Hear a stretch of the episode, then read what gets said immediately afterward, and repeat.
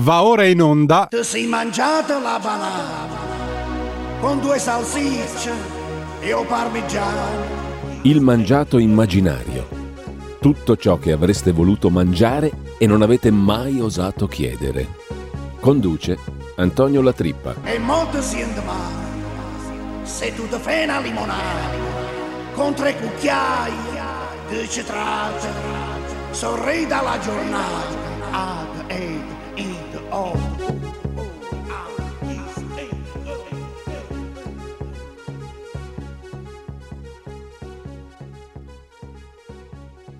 Seconda puntata del nostro viaggio enogastronomico fuori dal mainstream e buongiorno al professor Antonio Latrippa che è ovviamente uno pseudonimo dietro a cui si cela il massimo studioso italiano di antropologia gastroalimentare. Professore, buonasera innanzitutto e perché usare una finta identità? Eh, buonasera direttore, eh, guardi, mh, ho pensato molto come presentarmi, in effetti la finta identità evita di creare dei terremoti nell'ambiente in cui lavoro e quindi ho preferito per il momento nascondermi dietro al mitico personaggio di Totò. Beh, insomma, è comprensibile, eh, visto che è un settore delicato. Ma andiamo al tema di oggi. Si stanno diffondendo sempre di più alcune tendenze che potremmo definire di cucina penitenziale, che peraltro sembrerebbero in perfetta armonia con il periodo di quaresima che stiamo vivendo. E però non sempre si tratta di tendenze rispettose di un'autentica spiritualità, anche perché come mi pare che poi lei ci spiegherà, tutto ciò non è affatto né gratis né tantomeno amore dei. Che cos'è dunque allora la gastronomia penitenziale, professore? Guardi, direttore, prima le racconto l'esperienza e poi arriviamo insieme alla conclusione Certo. del significato di questa, diciamo, alimentazione penitenziale. Allora, partiamo da oggi, andiamo in un locale milanese, siamo nella zona di Porta Genova, zona molto fashion, locale molto nin, eh, si chiama L'Ostilita. Questo immagina il classico locale dove a metà gennaio con 15 cm di neve lei trova il classico milanese col mocassino senza calze. Quindi capiamo eh, l'ambiente che stiamo frequentando. Entrando viene attirato da tutte queste scritte sui muri in tutte le lingue del mondo, quindi parole buttate a caso. Capirà ben che per il 99% della gente che entra sono pasticci sul muro, però boh, c'è chi è attratto da questo ambiente. Eh beh, certo. Entriamo e dedichiamoci subito a quello che siamo venuti a fare, quindi a mangiare. Le dico, è un menù mh, interamente eh, a base di verdura. Non le dico mm, vegetariano, c'è magari con punte anche vegane, c'è proprio solo esclusivamente verdura. Non vedo una cosa che sia diversa dalle verdure.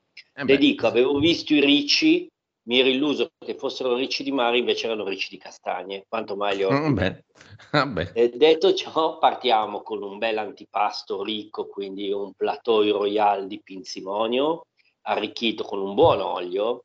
E devo dire, poi per i più, palati più raffinati c'era il famoso sale ehm, di Marghera, che è arricchito di idrocarburi, veramente palati raffinati, le dico per palati Beh. raffinati, ma se sai apprezzare quel retrogusto di, di benzina super di una volta, quando le dico che ne dà quella soddisfazione.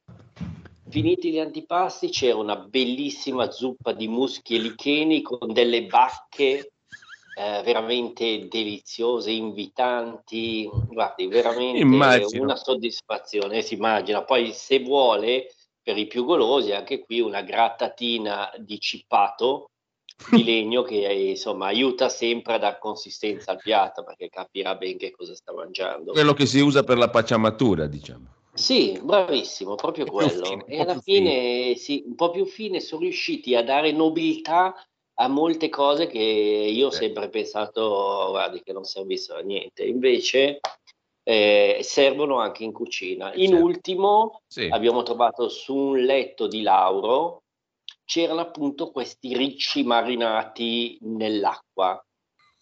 E le dico, mm, sì, insomma, particolare, sapore particolare, un po' pungente, I però ricci tutti- delle castagne, come diceva. Assolutamente, sì, sì, sì, ricci delle castagne, come stavo dicendo. E il Quindi dolce? le dico, Dolce ci hanno dato delle radici da morsicare. Si ricorda da piccolo che c'erano le radici di liquirizia? Ah, certo, Più o meno certo. una cosa del genere, con un filo di terra sopra che ti faceva sentire il rapporto con la terra. È un buono, anche quello era sempre, sono proprio chicche ricercate per farti stare male. Beh, insomma. E questa è la cucina di penitenza. E poi le dico, la penitenza non finisce qua, Eh, perché alla fine il costo della- di questa cena sono Ah, certo. 150 euro. 150 euro, ben spesi immagino. 150 ben spesi, diciamo, le dico, per me no, però se c'è gente che spende questi soldi per mangiare quello che io porto il sabato in discarica, eh, fa bene a chiederglielo, direttore. Eh, professore, lei più chiaro di così non poteva essere, quindi l'ostilita e, e la cucina penitenziale. Grazie, professore. Grazie. Alla prossima settimana. Alla prossima, buonasera e buongiorno. Avete ascoltato Il mangiato immaginario